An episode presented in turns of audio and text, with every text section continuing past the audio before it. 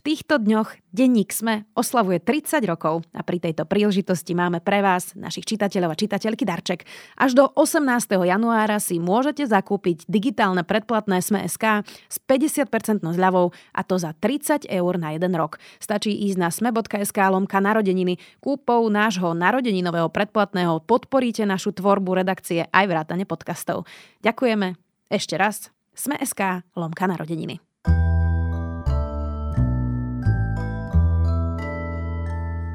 Česko si volí prezidenta. Po prvom kole je jasné, že to bude muž a že bol pred rokom 89 v komunistickej strane. Kto bude český prezident? Generál Petr Pavel alebo expremiér Andrej Babiš? Je pondelok 16. januára, meniny má Kristína a bude dnes zamračené, na väčšine územia dážď alebo sneženie od 1 do 6 stupňov. Vítajte pri Dobrom ráne. V dennom podcaste denníka Sme moje meno je Zuzana Kovačič-Hanzelová.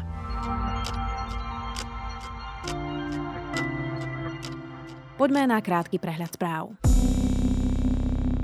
Sobotnejší ruský útok na obytný dom v Dnipre pripravil o život najmenej 20 ľudí. Minimálne 73, vrátane 14 detí, utrpelo zranenia. Viac ako 40 ich skončilo v nemocnici.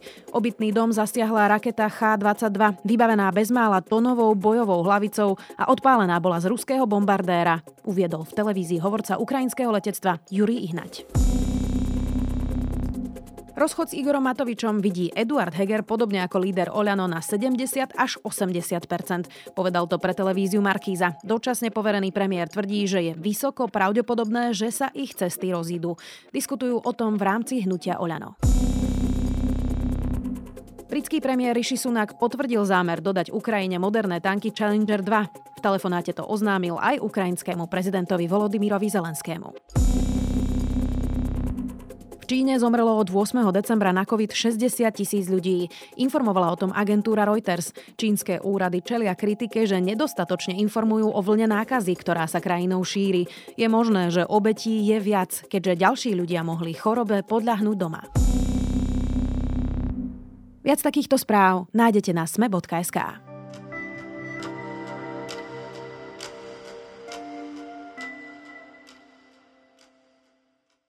Pôvodne to vyzeralo, že aj Česko by mohlo mať svoju Čaputovú. Danuše Nerudová však nedokázala využiť moment spred dvoch mesiacov a druhé kolo prezidentských volieb v Česku vyhral generál Petr Pavel.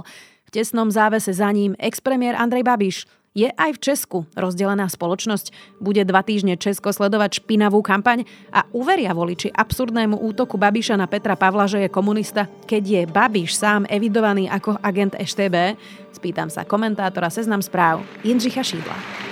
Nezapomínejme na to, eh, že tady máme člověka, který eh, vlastní mediální domy, politickou stranu, poslance a teď bych chtěl vlastnit i eh, Lány a Pražský hrad. A to zlo musíme společně porazit. Já bych chtěla pogratulovat demokratickému vítězi, což je Petr Pavel,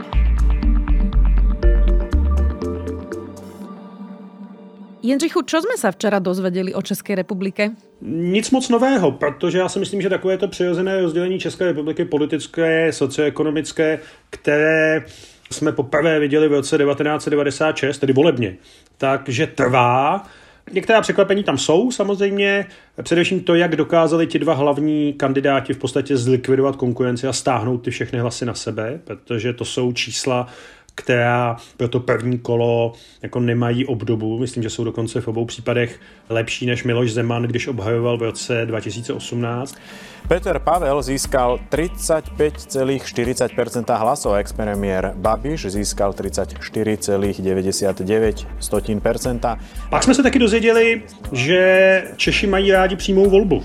Na voľbách sa zúčastnilo 68% voličov. Víťazí prvého... Ačkoliv se tady často objevují úvahy politiků a politologů a novinářů, že přímá volba je něco, co podstatě zničilo českou ústavu a český politický systém. A něco na těch, něco na těch námitkách je, tak Češi chodí k přímé volbě čím dál víc, protože včera byla nejvyšší volební účast v celostátním typu voleb od roku 1998, upozorňuji. Jo? 68% je skutečně hodně, je to víc než druhé kolo v roce 2018, kdy, kdy Miloš Zeman dokázal mobilizovat neuvěřitelné množství voličů, díky tomu vyhrál a to ta účast byla 66. Já jsem zvědavý, jak to bude v druhém kole ještě. Já bych tam tak vysokou účast nečekal, ale uvidíme. Takže jsme se dozvěděli v zásadě tyhle věci a e, teď si myslím, že se o České republice a o jejich voličích a o jejich ochotě naslouchat nebo nenaslouchat jisté, jistému druhu kampaně dozvíme ještě víc. Především je potřeba říct, že to druhé kolo bude, tak jak se dlouhodobě říká, úplně jinou disciplínou e, než to první.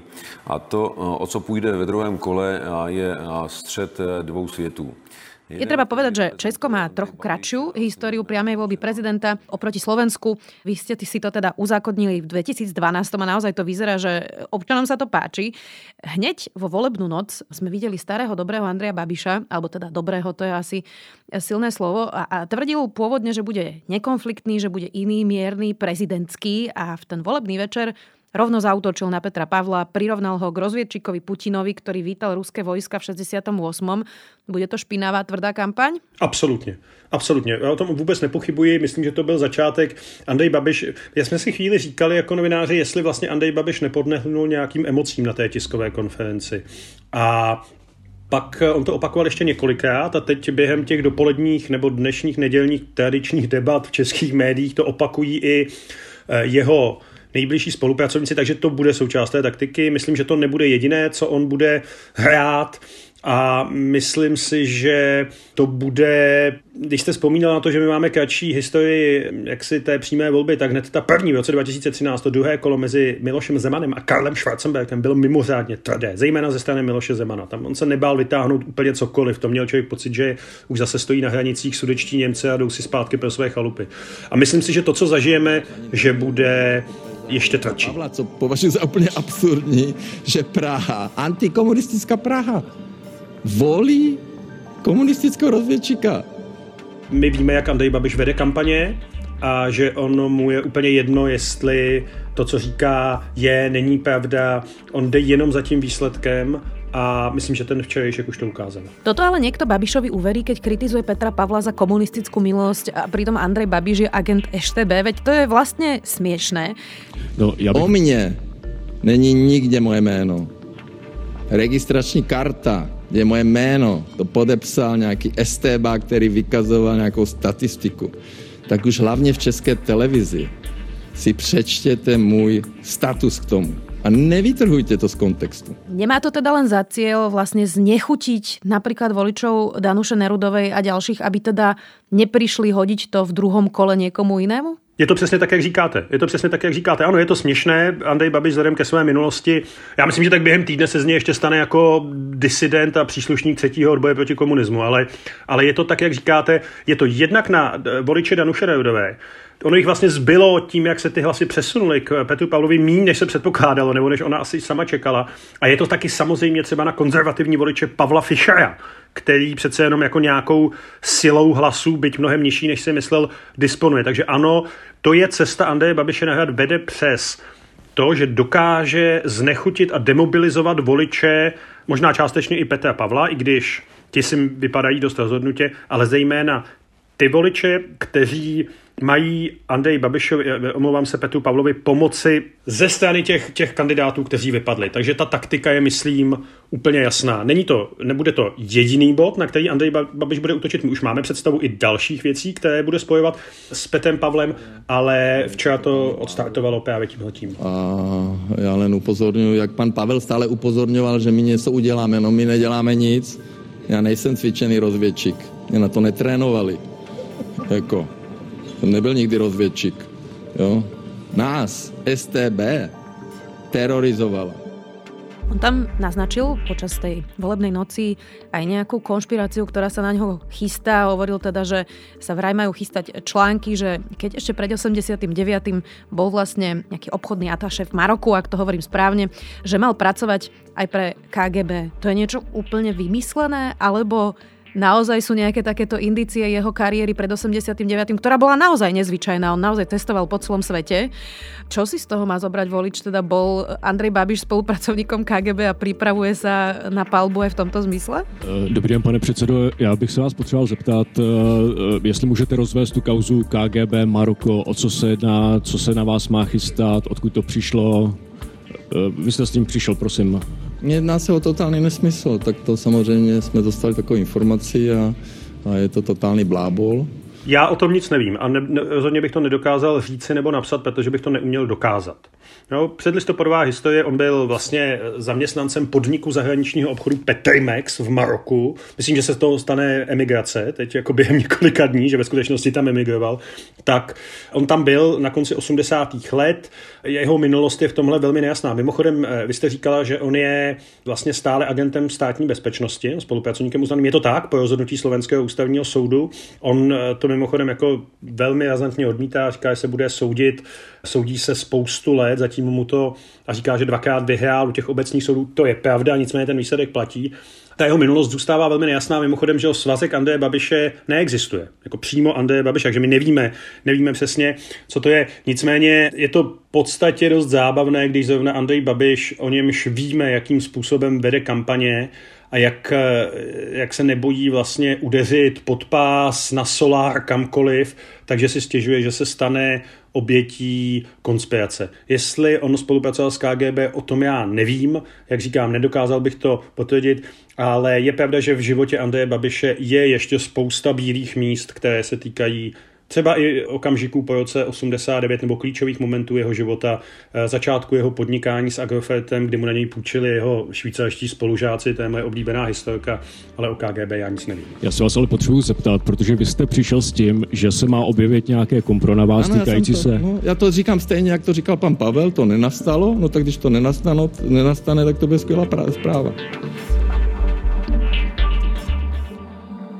Bude zaujímavé sledovať v druhom kole, či sa nestane to, čo sa stalo aj na Slovensku, keď kandidoval Robert Fico proti Andrejovi Kiskovi a tak prepálil tú antikampaň proti Andrejovi Kiskovi, že nakoniec mu to vlastne tak trochu vyhral. Tam bola scientológia, všelijaké absurdné kauzy. Sama som zvedavá. Poďme ale ešte k tej Danuši Nerudovej, keď už ju vlastne spomíname. Prečo Indrichu ona neúspela? Mala v prieskumoch 20 a viac percent. V poslednej debate na nové bola naozaj dobrá. E, zabrala v tom finiši zo všetkých troch kandidátov najviac. Česko zatiaľ nemalo ani premiérku na rozdiel od Slovenska, ani prezidentku na rozdiel od Slovenska. Tak nie je to tak, že sa jej prosto nepodarilo mm, zlomiť tú tradičnú patriarchálnu spoločnosť? Já bych to takhle neřekl. Já jsem už několikrát po vyhlášení těch výsledků a i vzhledem k tomu, jakým velmi důstojným způsobem dokázala Danuše Nejdová přijmout svou porážku. Říkal, že tentokrát se to ještě nestane, ale máte pravdu a jak si ta poptávka Čechů po ženě v, nejvyšší, v jedné z nejvyšších funkcí je silná. Jo, vychází ze všech průzkumů. Pokud se to někdy v nejbližší době stane, tak Danuše Nerudová na tom bude mít jako velkou zásluhu. Nicméně, já myslím, že to s patriarchální společností a s genderem nemá nic společného. Ona prostě v jednu chvíli, ta kampaň udělala zásadní chybu. Myslím, že na to nebyla připravená, jako kdyby tak trochu jako žila svůj diskopříběh a sen o, o, tom, o té první české prezidence a zapomněla si kejít záda. A zatímco Petr Pavel nejhorší okamžiky zažíval tak někdy na přelomu října a listopadu, kdy se objevovali ti jeho spolužáci, kteří vyprávěli, jak se generál Pavel kdysi chystal já taky už říkám generál Pavel, on má pořád ještě křesní jméno, bych rád upozornil Petr Pavel a to se mu myslím povedlo dost marketingově, tak když se objevovali ti jeho spolužáci, vyprávěli, jak se s Petrem Pavlem učili eh, špionit, tak eh, tehdy šla čísla eh, Danuše Nerudové nahoru. Nicméně i tím se ona stala jako přirozeným terčem eh, zájmu, případně diskreditačních kampaní. Nicméně o těch problémech na Mendlově univerzitě se vědělo už opravdu delší čas a ona to nebyla schopná vysvětlit. A já, mně to přijde, že ona prostě v tu chvíli se ta kampaň vydala jako by na cestu dolů, jako když si sednete na skluzavku a jedete a nedokážete to zastavit. A to se jí, myslím, stalo. A ta čísla opravdu významně padala. Ona podle mě už tenhle týden, my máme tři dny moratorium na zveřejňování výsledků průzkumu v Česku. Myslím, že na Slovensku je delší, pokud se nemýlím.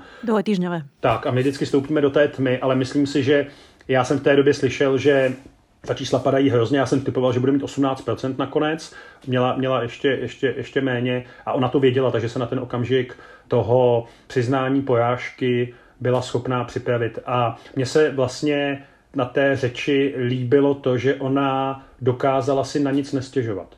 Ona prostě do toho neříkala, já jsem prohrála, protože jsem žena, nebo já jsem prohrála proto, a česká společnost na to není připravena, já jsem, nepr- já jsem prohrála, protože proti mě byla vedena neférová kampaň. To tam vůbec nezaznělo. Ona prostě poděkovala, řekla, že dosá, poděkovala svým příznivcům týmu, řekla, že dosáhli velkého úspěchu a že podporuje Petra Pavla. Tečka. Jo, myslím si, že to byl jako téměř státnický výkon od ní a nebylo to pro ní nepochybně lehké. Tak já vám, milí přátelé, hrozně moc děkuju. Vám všem. Já jsem až zaskočená tou podporou, kterou jsem za rok a půl od vás pozbírala. Je neuvěřitelné, jakou vlnu jsme v České republice vzedmuli vlnu, která stojí za obyčejnou holkou, která nikdy nebyla v politice, ale jen... Ale byl to jako zajímavý pokus a je potřeba říct, že vlastně, víte co, ono Danuši Neudovou ještě před rokem téměř, před rokem a něco, téměř nikdo neznal. Jo? Jako rektorku menší brněnské univerzity při vší úctě, jako profesorku ekonomie, ználo strašně málo lidí. Takže to, že ona hrála takhle důležitou roli v té, v té kampani, tak eh, vlastně je jako velice solidní výsledek. A ona ještě bude hrát důležitou roli. Jde o to, a to jsme trochu mluvili, jestli její voliči, zejména ti mladší, půjdou volit v druhém kole Petra Pavla. Já jsem totiž měl zajímavý zážitek, já jsem se o tom bavil se svými studenty na fakultě sociálních věd, eh, což byly jako přirození voliči Danuše Nerudové, by se dalo říct. A oni mi to i říkali univerzitní prostředí, akademická debata. A tehdy mně došlo, že ta představa mojí generace, no, nebo jako všeobecná představa, že to vlastně byl souboj na jedné straně Nerudová nebo Pavel proti Babišovi, pro spoustu mladých může být Nerudová proti jednomu z dvojice šedivých bývalých komunistů Babiš nebo Pavel. Jo. Že to tak prostě jako generačně může být. A teď jde o to, ona vyzvala, a myslím, že ještě vyzve své voliče jednou, aby volili Petra Pavla, Což by v tu chvíli pro Petra Pavla byla téměř jistota, kdyby přišli v opravdu hojném počtu, tak by to byl jako velmi významný krok směrem k hradu. Otázka je, jestli oni případně poslechnou a jestli to zklamání, protože ona skutečně dokázala v části, zejména mladších lidí, vyvolat jako velké naděje. Ona mluvila o těch jako správných úvozovkách věcech. To, že by mohla být skutečně první prezidentkou v téhle jako skutečně jako all male society, české, česká politika je prostě jako, jak to říct, jako pánský klub významně tak eh, to v nich vybudilo jako velké nadšení z té možnosti a to zklamání bude hrát velkou roli při jejich rozhodování, jestli jít do toho druhého kola. Vzhledem k tomu, že jsem jako žena poprvé došla až takto daleko, že se dneska otevřely dveře, pootevřely se dalším, který půjdou, eh, kteří půjdou za mnou a já jsem za to neskutečně ráda a vy všichni, kteří jste mě vo finiši sa Petr Pavel snažil ešte nabrať niektorých z tých mladých voličov tým, že začal hovoriť, že skúsil už aj marihuanu v živote a rozprával také všelijaké svoje huncúctva z mladosti, ale existuje Jindřichu šanca, že toto by vyhral Andrej Babiš, lebo ak dáme dokopy teda voličov, ktorí podporovali iných kandidátov a nebudú voliť Andreja Babiša zrejme, tak skôr to vyzerá na debakel pre Andreja Babiša. Kde by on ešte mohol získať voličov? Nie je toto, čo dosiahol v prvom kole vlastne jeho strop? Víte, já vám řeknu zkušenost z roku 2018. Jo. V roce 2018 se sečetly hlasy kandidátů, kteří kandidovali s jasně vymezeným programem proti Miloši Zemanovi. Tak to bylo přes 3 miliony hlasů. Jo, zatímco Miloš Zeman vypadalo, že nemá kde brát. Ty hlasy těch kandidátů Michala Hojáčka, Marka Hilšera, Pavla Fischera, který se zúčastnili mimochodem ti dva poslední i, i této volby, i Mirka Topolánka, měli stačit na jasné vítězství Jiřího Déhoše. Ale nestalo se to. Nestalo se to. Jiří Dehoš nakonec získal jenom 2 miliony 700 tisíc hlasů, zatímco Miloš Zeman dokázal do toho druhého kola zmobilizovat obrovské množství voličů, zvednout volební účast a vyhrát o 150 tisíc hlasů. Takže minimálně od té doby my víme exaktně docela, máme to oskoušeno, že se ty hlasy prostě nedají sčítat. Ano, letos to vypadá trochu jinak. Letos je Petr Pavel v jiné pozici. Myslím, že je ve výhodnější pozici, proto taky je v tuhle chvíli favoritem té volby, ale rozhodně to není nic jistého. Protože já myslím, že ke zvolení českým prezidentem potřebujete podle těch zkušeností, co máme, 2 miliony 600, spíš 700 tisíc hlasů, abyste vyhrál. A Petr Pavel zatím má 2 miliony. Jo, a bude muset stejně jako Andrej Babiš. Takže jako vlastně ten souboj o to, kdo se tam dostane a kde je sebere, ty hlasy, je otevřený. Ano, Andrej Babiš to má těžší, ale dojem, že je hotovo, jak by tomu třeba naznačovali sáskové kurzy, které jednoznačně favorizují Petra Pavla, tak ten je podle mě předčasný. Co jsou nejsilnější stránky Andreja Babiša a Petra Pavla? Petr Pavel vlastně uhrál tu kampaň na to, že moc nemluvil a vypadal jako kliďas, který prostě té veřejnosti říkal, a to bylo jeho heslo, klid, to zvládneme. Hlavně v klidu. On, jak je bývalý voják, tak on má velkou sebedisciplínu, on se nenechá třeba vyvést z míry. On se nenechal v těch debatách Andrejem Babišem ani v té kampani vyvést z míry téměř ničím. To je, myslím, jako jeho silná, silná stránka. Já jsem se vás chtěl, pane Pavle, zeptat na to, eh, z těch debat, když jsem si eh, pouštěl stopky, tak jste většinou odpovídal do minuty během těch televizních debat. Eh, byla to nějaká taktika, nebo zkrátka všechno, co chcete říct, jste schopný říct v jedné minutě? A změníte nějak tenhle ten přístup směrem k nějakému košetějšímu vyjadřování třeba těch dalších debat? Děkuju. No to bylo spíš tak, že mě eh, Markéta při nácviku těch debat nutila, abych mluvil déle, takže já jsem rád, že jsem se dostal aspoň k té minutě. Andrej Babiš může samozřejmě sázet na svůj jako velmi silný marketingový tým. Nicméně i ten tým Petra Pavla, vedený slovenským stratégem Michalem Merpou, je jako velmi silný, velmi, velmi zkušený, takže tam jako to je fakt souboj těžkých vah. Ale Andrej Babiš to bude hrát a už to slyšíme. On je zkušený, má, je ekonom, zná půlku nebo téměř všechny státníky světa, s čímž souvisí jedna věc, kterou v té kampani nepochybně uslyšíme, uslyšíme ji hodně, že on je člověk, který by mohl dokázat zařídit mír na Ukrajině. No já jsem ten mírový plán eh, představil v televizi Nova, eh, kde jsem řekl, kdybych byl prezident, tak ano, máme pokračovat v pomoci Ukrajině, ale zároveň máme jednat o míru. To znamená, výměří musí přestat umírat lidé.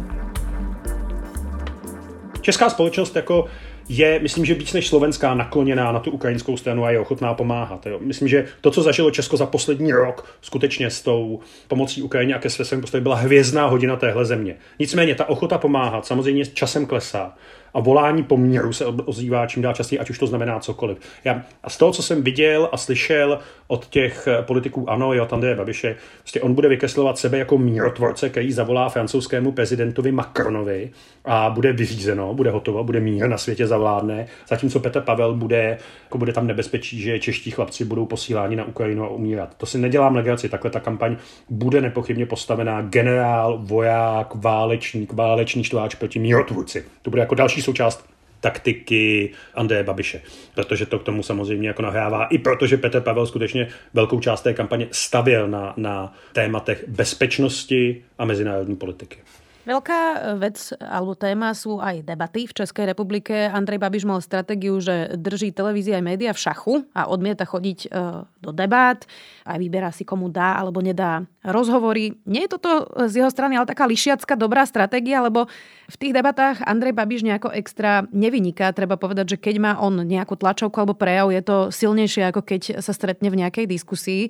A bez neho sa debatovať nedá. Tak budeme teraz vidieť o dva týždne, že opäť bude mať finálovú debatu televízia Nová, Česká telka odstavená, Český rozhlas odstavený, Seznam odstavený. Bude to takto? Co se týká vaší debaty, eh, bylo by dobré, eh, kdyby ty vaši moderátoři skutečně si přečetli etický kodex České televize. Já mám špatné zkušenosti s Českou televizí. Já jsem v toho dělali video, pan Moravec, paní Vitovská toho času v týmu generála Pavla mm, a tak dále, takže eh, uvidíme. Já určitě se debatám nebráním, ale eh, pokud ta debata má být dva na jednoho, jak to bylo vždycky zvykem u vás, tak eh, budu o tom přemýšlet. Ano, ta taktika byla, nicméně já si myslím, že teď je v zájmu Andreje Babiše, aby se s Petem Pavlem přímo střetnul. Že on jako to do té své útočné strategie prostě nutně potřebuje se někde sejít. Je otázka, kde to bude. Já už vím o tom, že vlastně ten čtvrtek, což bude čtvrtek 26. ledna před druhým kolem, takže tam má naplánovanou závěrečnou debatu jak televize Nova, tak Česká televize. Petr Pavel zatím přislíbil, že půjde do České televize, ale to je jako otázka. Já si myslím, že to je věc, která by se mimochodem v těch kampaních měla do budoucna ještě jako několik dalších věcí týkajících se přímé volby jako vyřešit. Že by to prostě měly být nějaká pravidla daná ve spolupráci s těmi kampaněmi, která televize, jakou debatu, kde, že by to mohly vysílat třeba všechny televize dohromady, tak jak je to ve Spojených státech a podobně. Takže, ale myslím, že se, myslím, že se v jedné či ve dvou debatách střetnou a máte pravdu, Andrej Babiš v těch debatách ale to bylo včera vidět i na té tiskové konferenci. On prostě sám sebe nakopne, on, eh, to je vlastnost některých lidí, já to občas mám taky, on prostě vytočí sám sebe a jako začíná připomínat řeku při povodni, která prostě padá tím údolím a, a bere všechno. Jo, a to není úplně věc, která možná v těch debatách může mu pomáhat. Pomáhat tak, aby si sáhnul i na ty jiné voliče než ty, které má, kteří ho za to mají rádi a kteří prostě tohleto od něj očekávají. Takže ano a Andrej Babiš, a ještě nesmíme zapomenout na jednu věc, jako Andrej Babiš je jako významným vlastníkem médií v České republice. A to, co předváděla jeho média před, eh, tou, před tím prvním kolem, myslím už jako občas vede k úvaze, nakolik jsou volby v České republice férové. A on samozřejmě jako de jure, on není majitelem těch médií, on je odložil do toho svého svěřenského fondu, ale všichni víme, jak to je. Takže ano, jako otázka médií a jako ochoty Andreje Babiše jít do debaty, kde bude nezávislý moderátor, který bude měřit oběma těm kandidátům stejně, je velká otázka. Já si myslím, že by se to Česko zasloužilo a že by to měla být veřejná služba, kterou prostě očekáváme od, od toho celého volebního procesu demokratického. Čím to je, že Česko ani 33 rokov po páde komunizmu, po nežnej revolúcii nedokáže zvoliť do takto vysokej funkcie niekoho, kto nebol v strane alebo nemá skúsenosť s komunistickou stranou?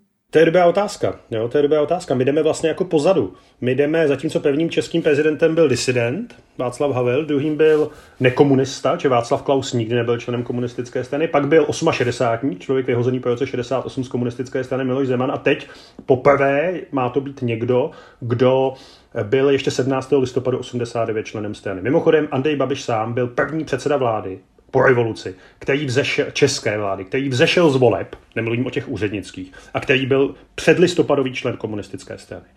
Jednak si myslím, že to je jako důsledek nedůsledného nebo tak zvoleného českého vyrovnání z minulostí.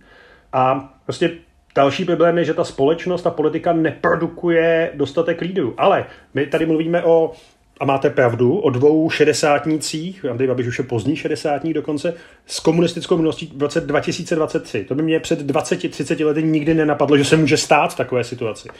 Na druhou stranu vezměte si, že ve Spojených státech v posledních dvou volbách proti sobě kandidovali pro změnu dva sedmdesátníci. Jo? Prostě jako kdyby se nám ten stroj na vyhledávání elit politických zadrhnul.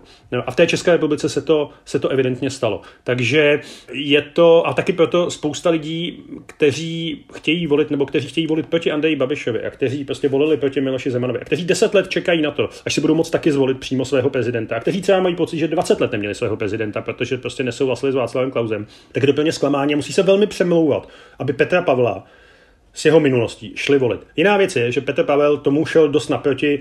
Ten jeho příběh služby demokratické armádě a demokratické zemi je autentický a je velmi silný. Na druhou stranu samozřejmě vždycky si můžete položit otázku, dobře, a kdyby nebyl listopad 89, kde by skončil generál Pavel? Stejně jako Andrej Babiš. Záverečná otázka. Danoša Nerudová nazvala Andreja Babiša zlom. Tak je toto nejaká pomyselná voľba medzi dobrom a zlom? Je toto nejaká voľba o charaktere Česka? O charakteru Česka ano. O, já to nechci vidět jako dobro a zlo. Já jsem novinář, nejsem aktivista a ne, nejsem člen štábu Danuše Neudové a takhle bych to nepomenoval. Já si myslím, že existuje mnohem víc důvodů, proč by Andrej Babiš neměl být prezidentem. Ale zároveň si myslím, že Česko prokázalo v minulých letech, že by ten jeho demokratický systém a instituce obstály a ustály i prezidentství Andreje Babiše. Já si myslím, že nemůže být horší prezidentství, než to, co jsme teď zažili deset let. My jsme zažili s Milošem Zemanem opravdu neuvěřitelné věci, kdy se ten člověk nás střídavě snažil prodat do Číny a do Ruska. On se stal přímým bezpečnostním rizikem pro tuto zemi. Myslím si, že Andrej Babiš přes všechny slabiny a chyby, které má a možnou kritiku, které je milion, tak on prostě není orientován pro východně. Andrej Babiš má naštěstí ten střed zájmu orientován směrem na západ. A byl to konec konců Andrej Babiš a jeho vláda, která vymetla tady ruskou ambasádu v roce 2021, čímž v podstatě zlikvidovala moc a význam Miloše Zemana. Takže ano, jsou to důležité volby, ale nejsou to volby mezi svobodou a otroctvím, anebo demokracií a totalitou. To tak není. Česko má tak silné instituce, tak dobře postavený politický systém z 90. let, k němuž patří důvěryhodný ústavní soud. Druhá komora parlamentu, kterou Slovensko nemá, Senát, bez nějž vlastně nemůžete udělat jako zásadní změny, třeba změnit volební zákon, že by to ten systém, systém vydržel. Ale vím, že pro spoustu lidí je ta volba prostě možná nejdůležitější v jejich životech. A to taky zařídila postava Andreje Babiše. Oni to berou jako velikánský symbol, jestli se zvlášť ještě po Zemanovi, dokáže Česko vyhnout postavě Andreje Babiše. Tak uvidíme za 14 dní. Budeme to sledovať. Jindřich Šidlo, komentátor Seznam správ. Ďakujem.